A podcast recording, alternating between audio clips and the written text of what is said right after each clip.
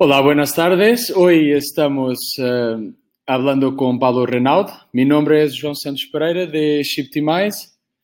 Pablo, que es uh, una persona con más de 17 años de experiencia en uh, e-commerce y estrategia digital. Buenas tardes, Pablo, y un gusto hablar contigo.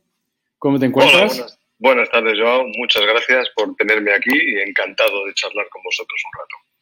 Perfecto, perfecto.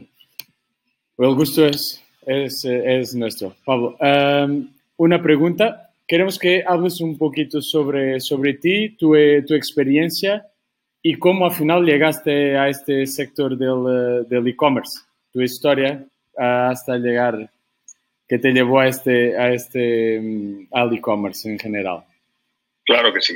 Pues esto se remonta al año 2000. En el año 2000 yo empecé a trabajar para un laboratorio farmacéutico y era un año muy interesante, el año 2000, porque era cuando empezaba a hablarse de Internet con fines comerciales, ¿no? Es cuando la famosa burbuja de las .com, pero esa etapa era interesantísima porque mucha gente quería probar esto del comercio electrónico, muchas empresas, y, y, nadie sabía cómo se hacía, nadie, nadie sabía y no había las facilidades que hay hoy en día. Yo cuando empecé me contrataron precisamente para hacer una primera tienda online, que por aquel entonces lo llamábamos tienda virtual. Tienda virtual. Era, sí, sí, era sí. el término que se usaba entonces, ¿no? Y, y, claro, no había cosas que ahora son normales, no había PayPal, por ejemplo, no había plataformas logísticas, no los, los eh, mensajerías de pues Seur o, o, UPS o demás, no estaban acostumbradas a tratar el, el, el pedido pequeño del comercio electrónico. Entonces todo era mucho más difícil y por supuesto no había los gestores de contenido que tenemos ahora, no existía WordPress, no existía Magento, PrestaShop, Shopify, era todo, todo había que hacerlo a mano, era todo artesano, ¿no? Entonces era una época bonita. Ahí empecé yo y me enamoró de las posibilidades porque veía que con esfuerzo inicial, eso está claro, pero se ponía en marcha un sistema que funcionaba casi solo y daba dinero solo, era una máquina de hacer dinero, ¿no? Y eso me atrajo mucho. Entonces empecé a probar de todo, trabajé varios años por cuenta ajena en diferentes empresas, luego empecé a montar mis empresas, primero una empresa de consultoría, de decir a la gente lo que tenía que hacer en comercio electrónico y poco a poco empresas que se dedicaban a vender y hasta el día de hoy, donde la empresa en la que estoy sentado ahora mismo hablando con vosotros se llama Evolution y somos 30 personas y hacemos eso, proyectos de comercio electrónico todo el día.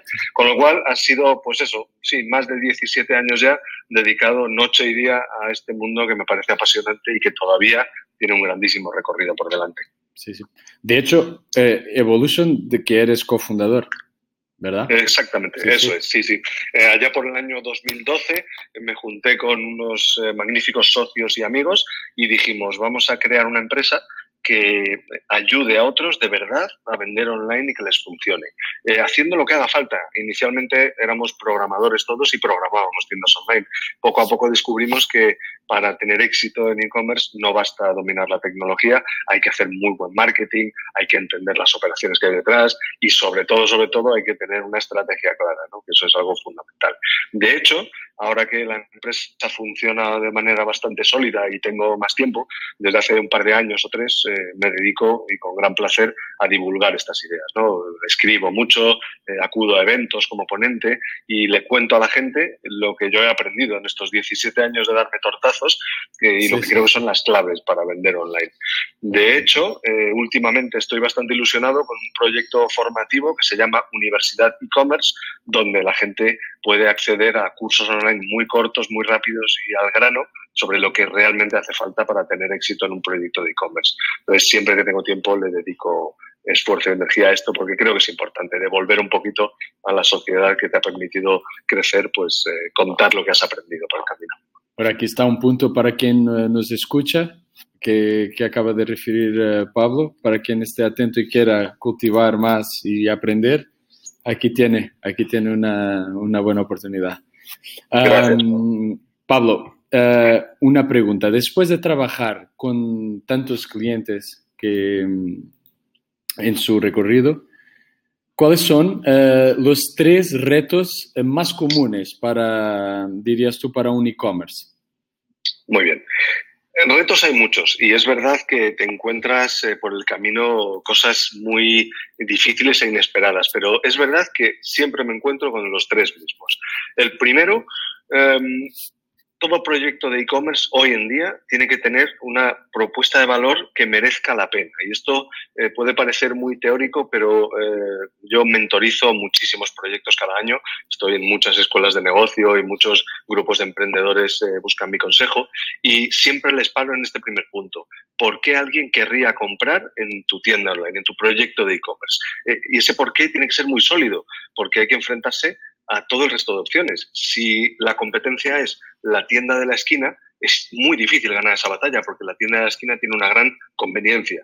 Si tu competencia es un gigante, si vas a vender lo mismo que vende Amazon o que vende Walmart o que vende el corte inglés, va a ser dificilísimo llegar a esos precios porque ellos son gigantes. Entonces, realmente hay que pararse mucho tiempo, todo el necesario, para responder a esa pregunta bien.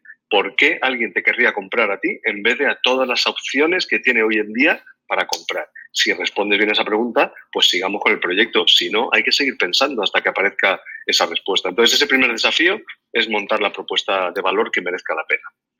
Cuando la gente ya ha encontrado un verdadero porqué interesante, y entonces hay proyectos preciosos, como digo, me cuentan todos los meses proyectos apasionantes, pues llega el segundo punto, que es, por desgracia duro, donde se caen el 90% de los que llegan a esta etapa, que es eh, cómo van a conseguir clientes. Conseguir clientes es lo más difícil hoy en día en e-commerce.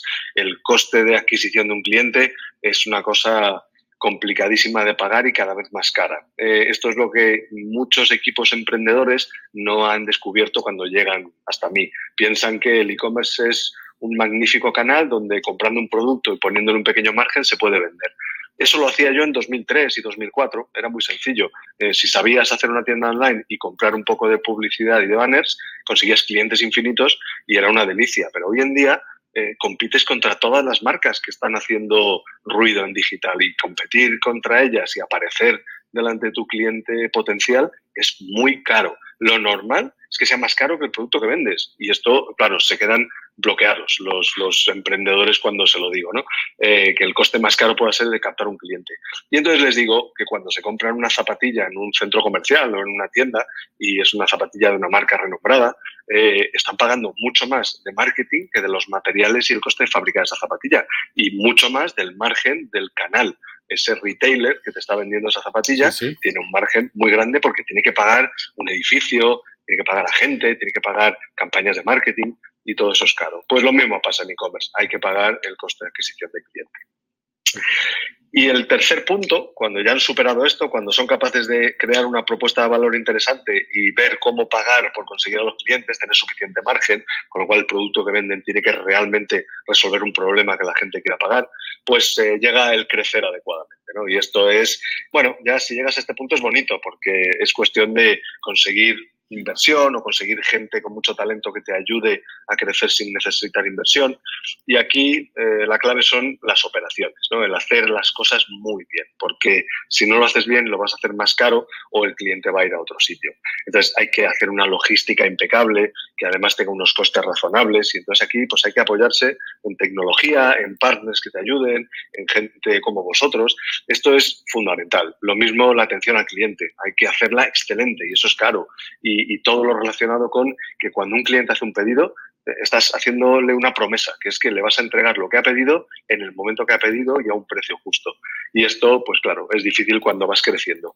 Pero si se supera ese reto, pues ya está, conseguido. Solo, solo hay que hacer esas tres cosas bien. fue muy objetivo lo que, lo que nos has eh, respondido y, muy, muy fascinante, en mi opinión. Porque al final, por veces nos, nos preguntamos cosas mucho más complicadas de lo que realmente es. O sea, si enfocamos de verdad en lo, que, en lo que es esto que estamos haciendo de, del e-commerce, esas tres preguntas son, o estos tres retos son realmente cosas sencillas sin que, sin que lo sean a la vez. Exacto, exactamente. Pero, porque además todo lo demás, de verdad, se puede contratar ahí fuera. No hace falta saber hacer una magnífica campaña en Facebook o no hace falta hacer unos newsletters increíbles. Si se tiene ese conocimiento, fenomenal. Si no, lo que hay que hacer es buscar ese talento ahí fuera. Si construyes un proyecto que de verdad ofrezca a tu cliente objetivo una solución a un problema que tiene y lo va a pagar a un precio que te permite tener margen, ya está.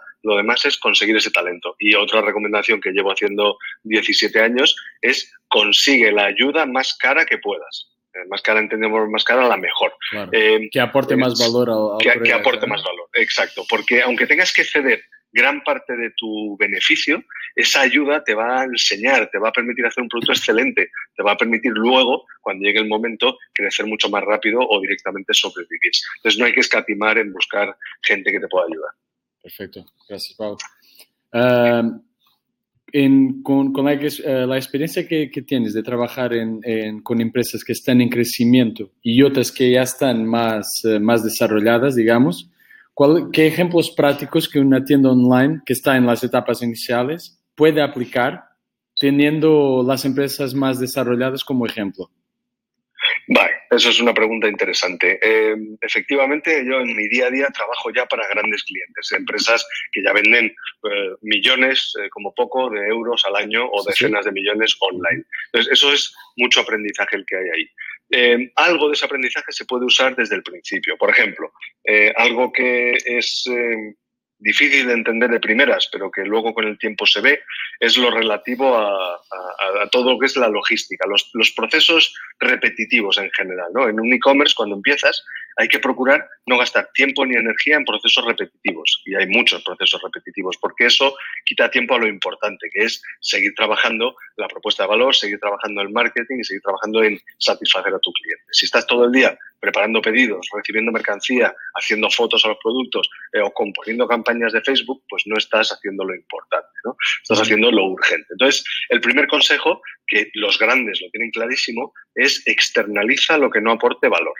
Entonces, hoy en día, eh, eh, tener la mercancía en un almacén no aporta valor. Todos los equipos de emprendedores que venden algo físico siempre empiezan contando que mm, su tío tiene un almacén y van a empezar a trabajar desde ahí o en un piso o van a alquilar un almacén pequeñito. Bueno, yo también lo hice. Cuando empecé cometí esos errores también porque no había opciones como ahora. Ahora, si uno va a empezar, lo ideal es que ni vea su producto, que el fabricante lo envíe a un operador logístico integrado o a un operador que le haga todo lo que es la recepción de mercancía, el almacenaje, el picking y después que se ponga en manos de profesionales para que eso llegue en perfecto estado, en el menor tiempo posible y al mejor coste a tu cliente. Y no hay que perder tiempo con eso. Entonces, es, es muy, da mucho miedo eh, ir a hablar con un proveedor como Seguro, como FedEx o como UPS o como cualquier grupo logístico, pero se puede hacer perfectamente. Y si no, los hay más pequeños. Hay que sentarse con ellos y buscar un modelo variable de costes. Es decir, cóbrame solo cuando yo venda. Y ya está, eso es lo que hay que hacer. Pues eso, eso es algo que los grandes lo tienen clarísimo. Cuando voy a un proyecto grande, me piden, eh, pero ¿cuánta gente va a haber que contratar para esto? Cero, perfecto. Eh, ¿Cuánto va a costar al mes? Eh, 15.000 euros al mes no nos importa, porque mientras funcione, lo vamos pagando. Pero el día que no funcione, lo dejamos de pagar y ya está, por decirlo así. No voy a invertir en construir un almacén, no voy a invertir en contratar un equipo gigantesco. Prefiero tener equipo en manos de un proveedor que, me ayude y, lo voy regulando yo su coste. Entonces, esta es una enseñanza que los pequeños podían usar. Más ideas. Em, una que me gusta mucho que es eh, cuando trabajo con, pequeñas empresas, les digo, ¿sois capaces de crear vuestra propia marca? Eh, crear una marca es algo duro, pero siempre, siempre, siempre sale a cuenta al final, ¿no? Entonces, si alguien, em, por ejemplo, tiene familia en la industria del zapato, vamos a decir algo así, y se plantea abrir una tienda online de zapatos y va a vender zapatos de muchas marcas, venderlo online y demás, eso es muy difícil que funcione. Entonces yo les suelo decir, no, crea tu marca de zapato, busca un dolor del cliente, un, un porqué, crea una marca que resuelva ese dolor. Eh, eh, y a partir de ahí puedes vender el mismo zapato que vendías ayer, ¿vale? Pero le pones otra marca, le dotas de esos atributos diferenciales, esto es muy importante, o sea, que realmente resuelva algo.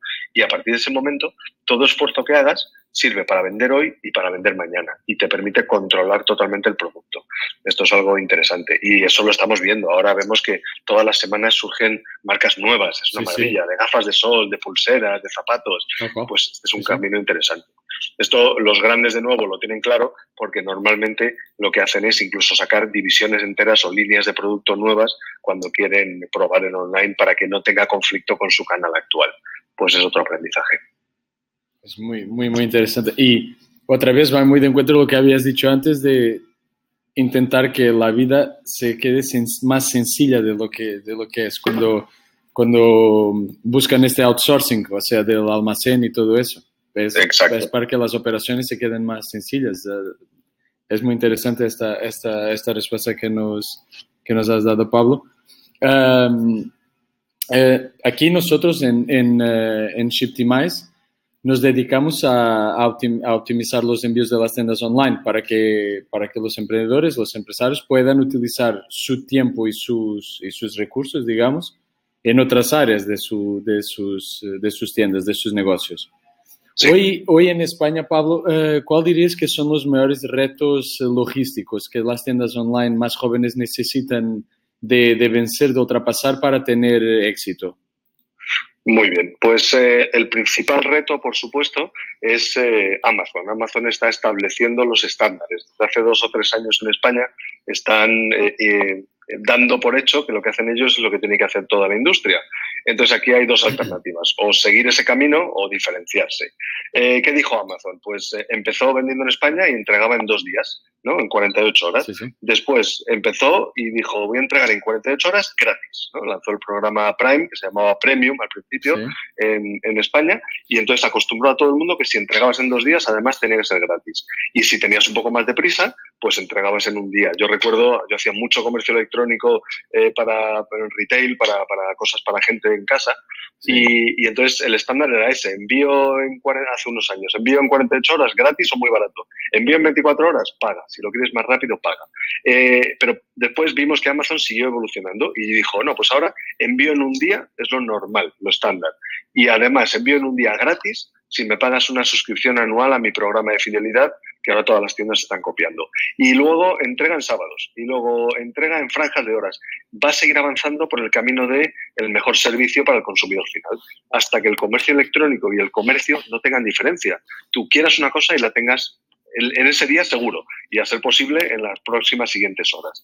Entonces, ese camino es muy duro para los proyectos que están empezando porque esto tiene mucho coste. Entonces, mi consejo es, si hay que seguir ese camino, hay que vender un producto que realmente resuelva un problema más allá de lo que puedes encontrar en, un generalista como Amazon y entonces que cueste un poco más y la gente esté dispuesta a pagar por ese servicio que a los pequeños les cuesta más caro que a Amazon. Amazon, de hecho, pierde dinero con, los costes de envío que tienen, pero fideliza al cliente, que es su gran plan. Entonces, si se sigue ese camino hay que tener margen. Si no se tiene suficiente margen para hacer esto, se puede competir de la otra manera. Es, sí, nosotros no entregamos en 24 horas. Y hay un claro ejemplo que hemos visto en los últimos años que hace que esto funcione. Es, eh, bueno, de hecho, dos modelos. El modelo de los clubs de compra privada, donde lo que buscabas era comprar un producto de, alta, de marca, de alto precio, a un precio muy conveniente, pero ese producto te llegaba pues en 15 o 20 días cuando se cerrase la campaña y se organizase todo el envío de ese producto. Pues ese modelo funcionó durante un tiempo. Y ahora estamos viendo el modelo, de suscripción, que es muy interesante. Es no solo te envío hoy lo que necesitas, sino como es un producto perecedero, te lo envío todos los meses. Como te lo envío todos los meses, yo sé qué día te lo voy a enviar, tengo tiempo para organizar la logística de esto. Entonces, puede ser un camino también investigar por qué un cliente podría estar interesado en eh, métodos de envío más lentos, pero que le resuelvan el problema de no tener que acordarse de comprar este producto. Pues es otra idea. En cualquier caso, eh, ahora mismo, hoy por hoy, los costes de logística en, España son un reto porque siguen siendo más caros que en otros países. Hay que intentar optimizarlos como sea para que sea rentable el e-commerce. Perfecto, Pablo. Gracias por tu, por tu respuesta. vamos a entrar ahora en un, en un par de preguntitas eh, más a nivel personal si no, te, si no te molesta, y te preguntaríamos cuál fue el último artículo sobre, sobre artículo, video, algo que, que te llamó la, la atención últimamente eh, sobre e-commerce. Pues mm, eh, fascinante. Hace tres o cuatro días leí un artículo que es largo de leer. Está en, Medium, que es una plataforma de publicación que me encanta. Hay gente escribiendo cosas interesantísimas. Y leía yo el artículo que decía lo siguiente. Eh, Jeff Bezos, de Amazon, había comprado para probar 20.000 furgonetas de reparto. Y entonces es algo que, empecé a echar las cuentas, lo que cuestan 20.000 furgonetas de reparto.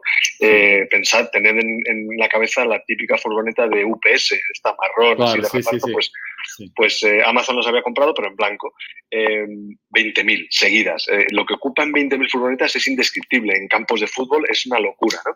Entonces, el artículo desgranaba el que podía implicar eso para la industria y por qué lo hacía Amazon. Fue una lectura apasionante de lo que realmente importa hoy en día en e-commerce. Es una cosa maravillosa. Entonces, eh, si alguien quiere buscarlo, pues va a medium.com y tiene que buscar el título del artículo, que era algo así como eh, Ojo, eh, UPS y FedEx, que viene Amazon a por vosotros. Y, fue una lectura apasionante de los retos del e-commerce grande hoy en día. Perfecto.